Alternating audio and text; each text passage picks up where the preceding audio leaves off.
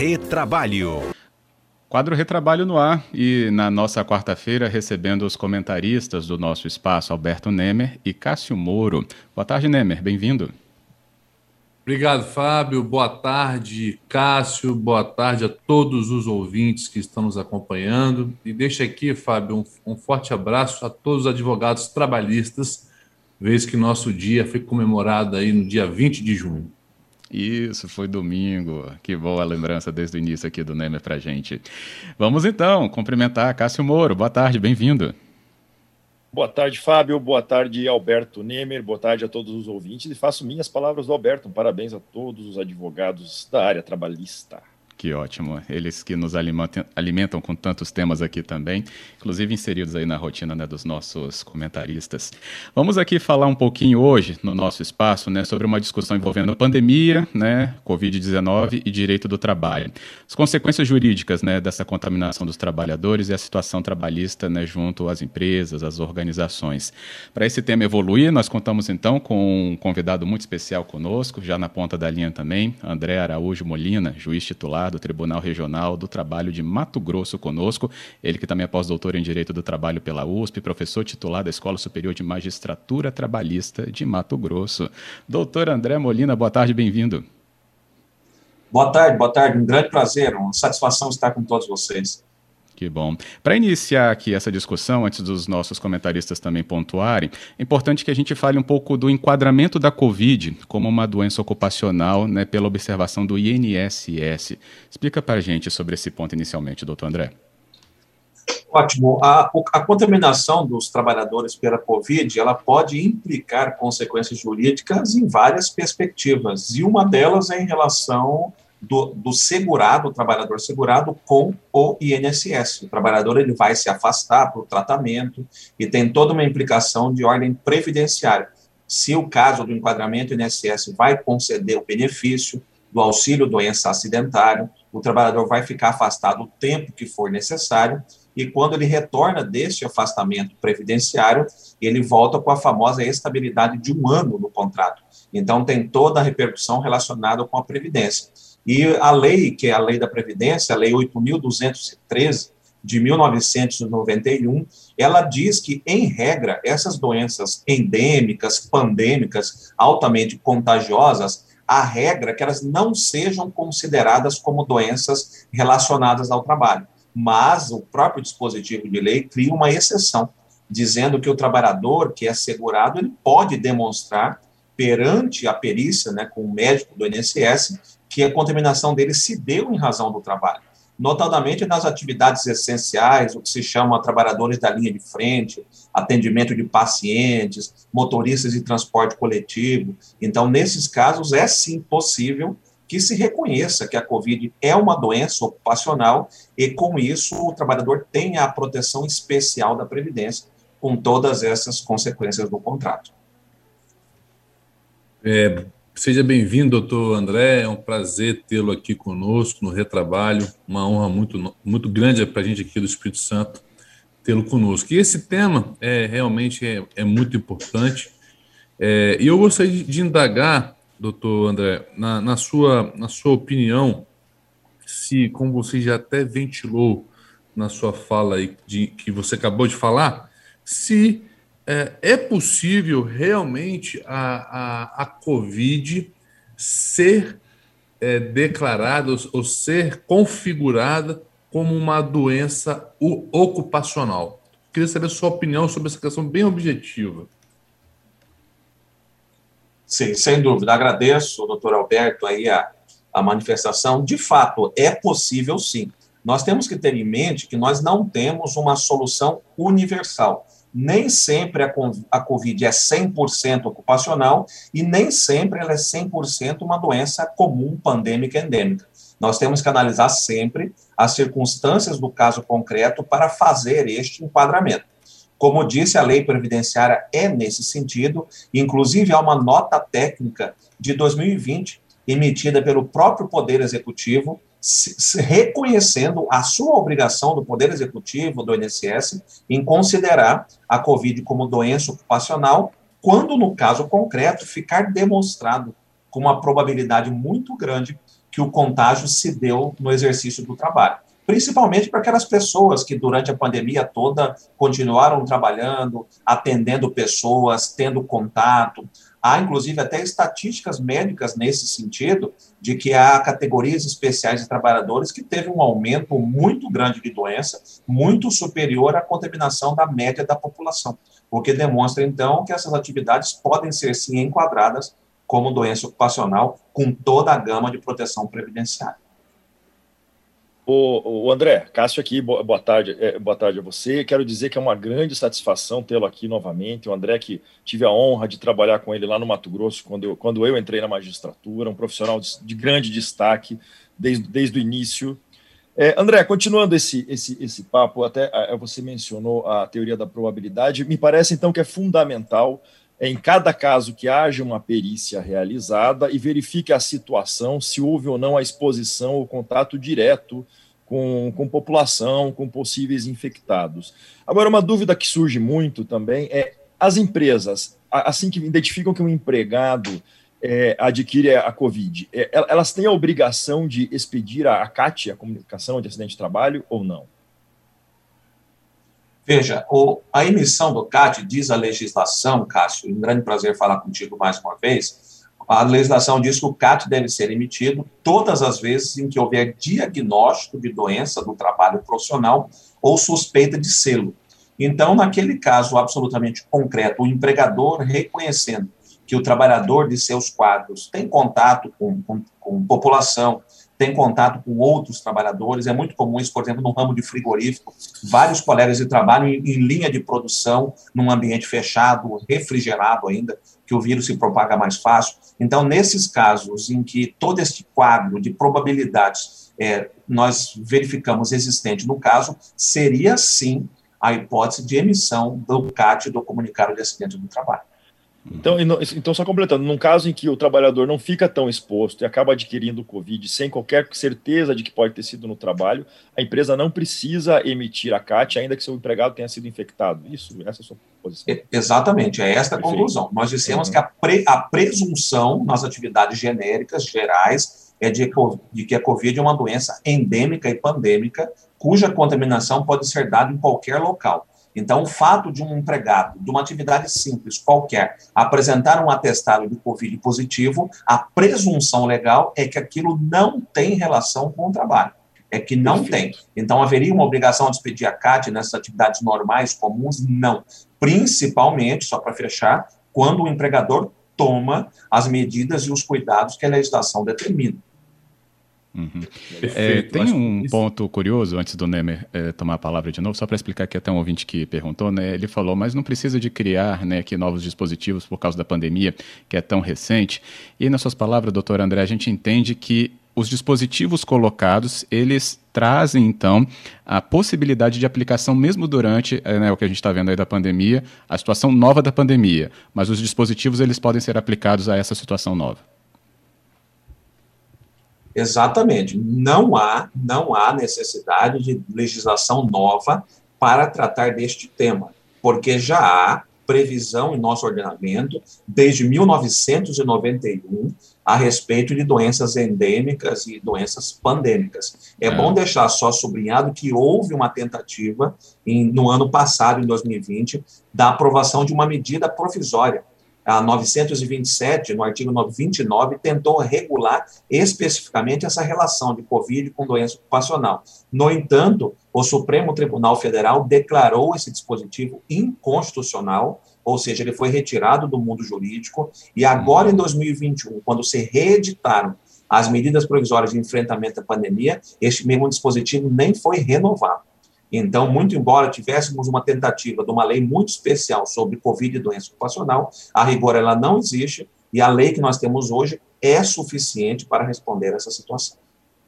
Ótimo. Eu acho que, acho não, acredito que a manifestação do doutor André é muito precisa e esclarecedora, Fábio e ouvintes, porque quando teve aquela decisão do STF sobre exatamente esse artigo mencionado pelo doutor André na medida provisória 927, muitas dúvidas surgiram. Então, achei que, já com, essa, com esse nosso bate-papo, fica muito claro sobre a questão da Covid em relação à eventual caracterização como doença ocupacional ou não. Mas é importante também alertar que, independentemente se for doença ocupacional ou não, o empregado deve, assim, né, apresentar o atestado médico à empresa e esses dias ele vai receber como atestado médico comum, que muitas pessoas também é, confundem essa ausência da CAT, achando que também não precisa de eventual é, atestado médico. Eu queria trazer aqui, doutor André, Cássio, até para dar uma apimentada na nossa conversa, sobre a, ao, entendi, ao, ao entendimento de, juiz, de magistrados ainda de primeiro piso sobre eventual responsabilização objetiva de hospitais né, em relação à Covid.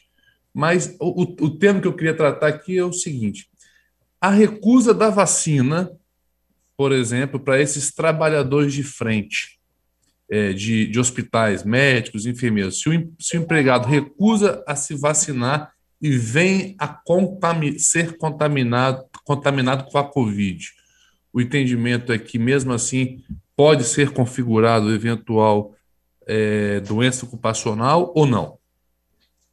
Veja, doutor Alberto, eu tenho, eu vou responder as duas questões que foram colocadas. Eu estou de acordo que há sim a possibilidade, por exceção, de, em algumas atividades, se reconhecer, sim, atividade de risco e responsabilidade objetiva.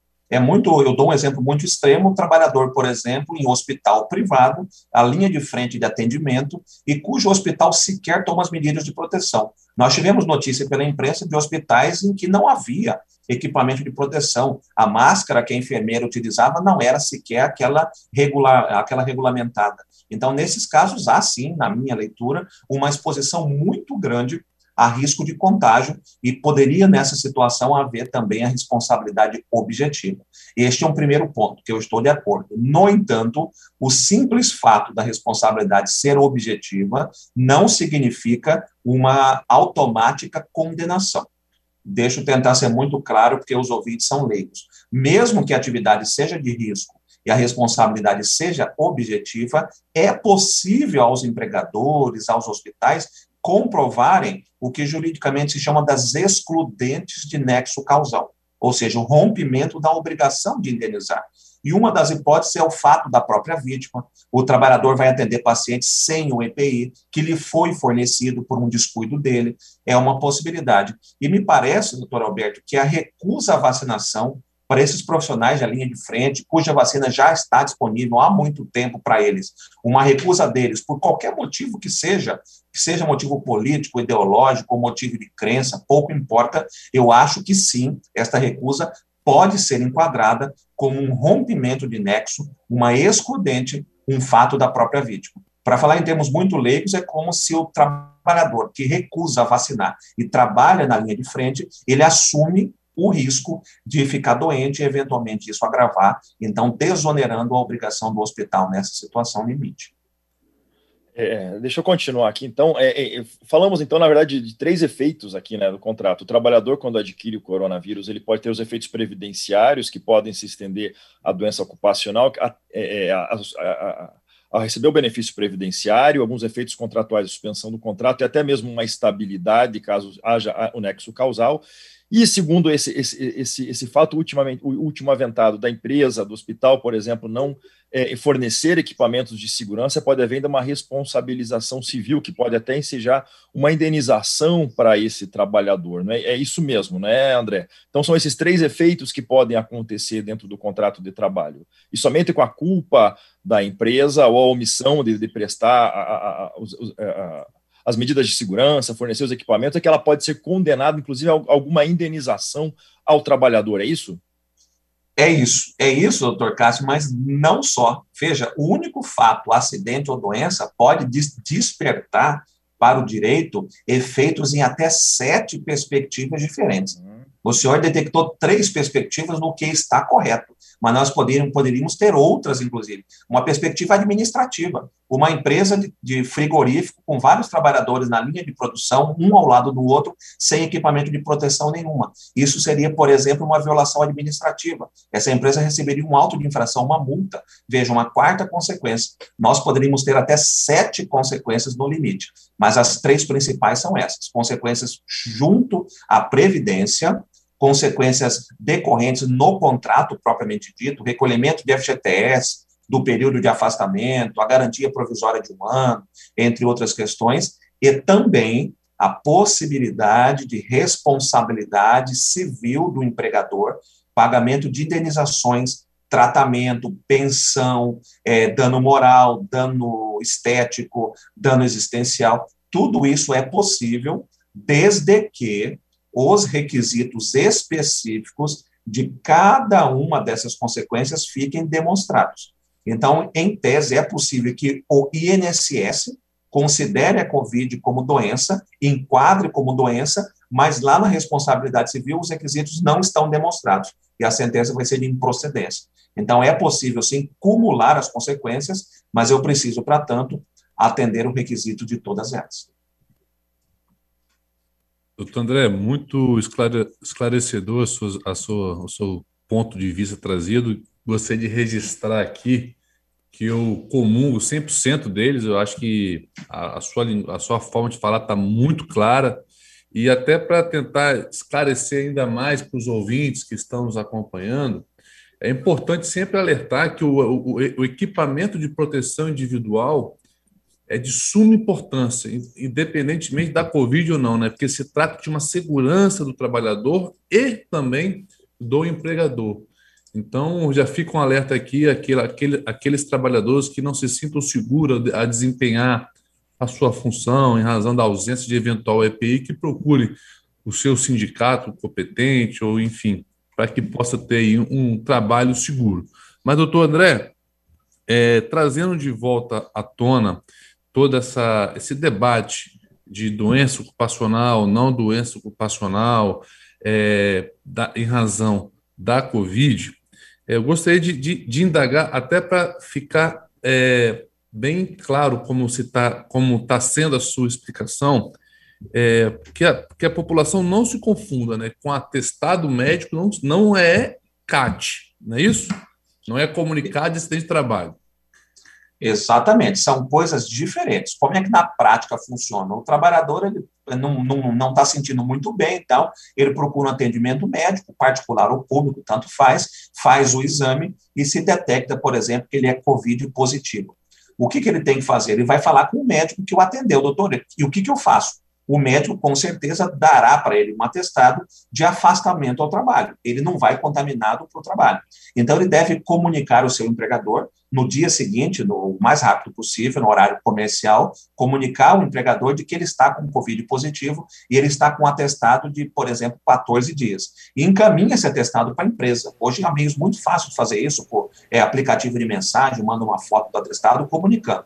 Então, esta comunicação é só o atestado particular para justificativa da falta. Então, ele vai faltar, na prática, 14 dias ao trabalho, período de atestado de repouso, e vai receber o salário do período normalmente. É uma falta justificada.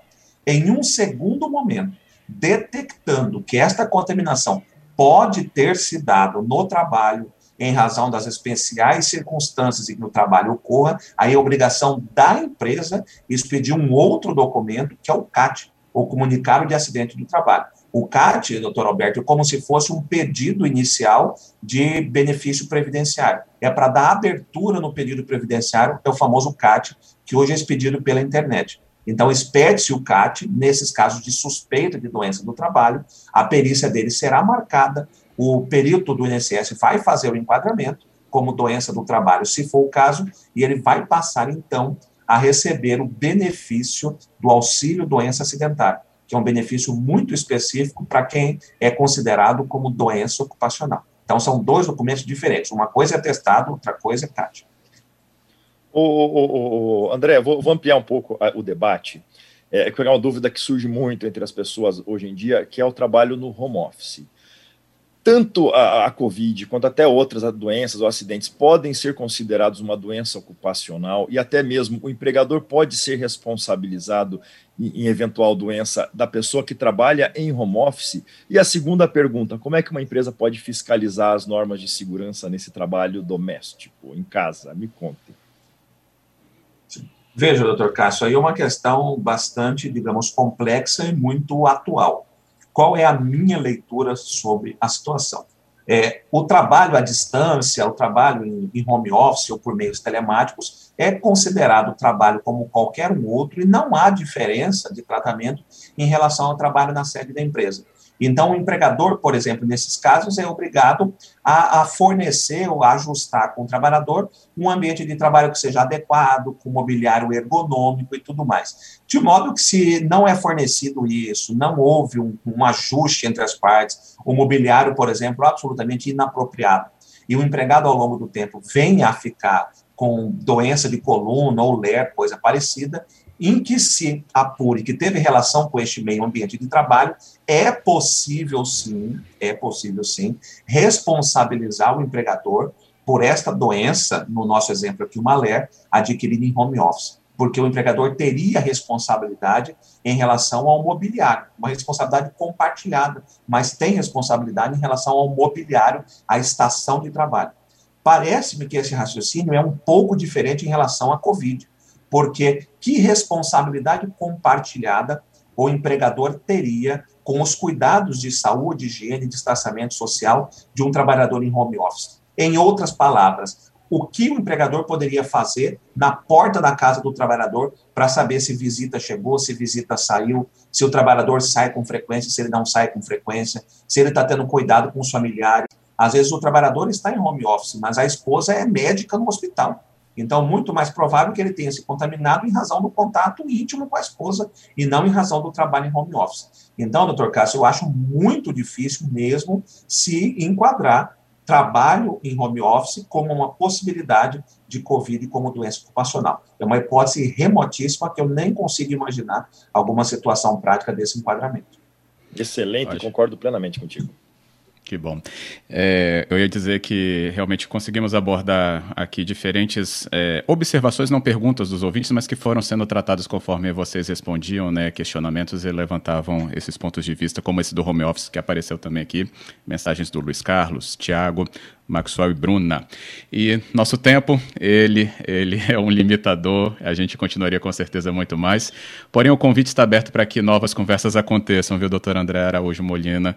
A gente agradece por hoje e que a gente volte brevemente a conversar com tanto esclarecimento como você trouxe hoje. Eu que agradeço, eu permaneço à disposição e desejo aí um bom trabalho para todos. Que bom. Cássio e Nemer, muito obrigado também. Obrigado, Fábio. Obrigado, Cássio. Gostaria de fazer um agradecimento especial ao, ao professor e doutor André Molina e deixar aqui um fraterno abraço a todos os nossos ouvintes. Até a semana que vem, se Deus quiser. É, pessoal, muito, muito obrigado, André. Sempre preciso, com uma profundidade muito grande e um carisma muito, muito acolhedor. Obrigado, Alberto. Obriga obrigado, Fábio. Quero dizer que eu estou um pouco triste. Eu fiz o teste da Gazeta e descobri que eu sou cringe, eu não sou moderninho que nem o Alberto. E você, Fábio, é cringe também ou não? Um abraço para eu, todos. Até mais. Eu deixo um rastro de, de coisas cringe por onde eu passo. eu tô desse jeito. Boa. Mas esse é outro ponto que a gente aborda, então, brevemente. Eu não sei aí se o retrabalho consegue trazer outras leituras diferentes do que a gente já tem, mas agradeço. Bem, a gente deixa aqui o agradecimento então, lembrando que o doutor André Molina, ele é juiz titular do Tribunal Regional do Trabalho de Mato Grosso e nos atendia nesse retrabalho. Ele também pós-doutor em Direito do Trabalho pela USP, professor titular da Escola Superior da Magistratura Trabalhista de Mato Grosso. Se você pegou pelo meio, quer dividir esse conteúdo, você também pode deixar então tudo isso separadinho no formato podcast e compartilhar, né, pelo mesmo formato. Basta você procurar então o retrabalho no formato podcast ou também no perfil que está no Instagram. E aí tem Retrabalho Podcast que você pode também compartilhar pela sua rede social.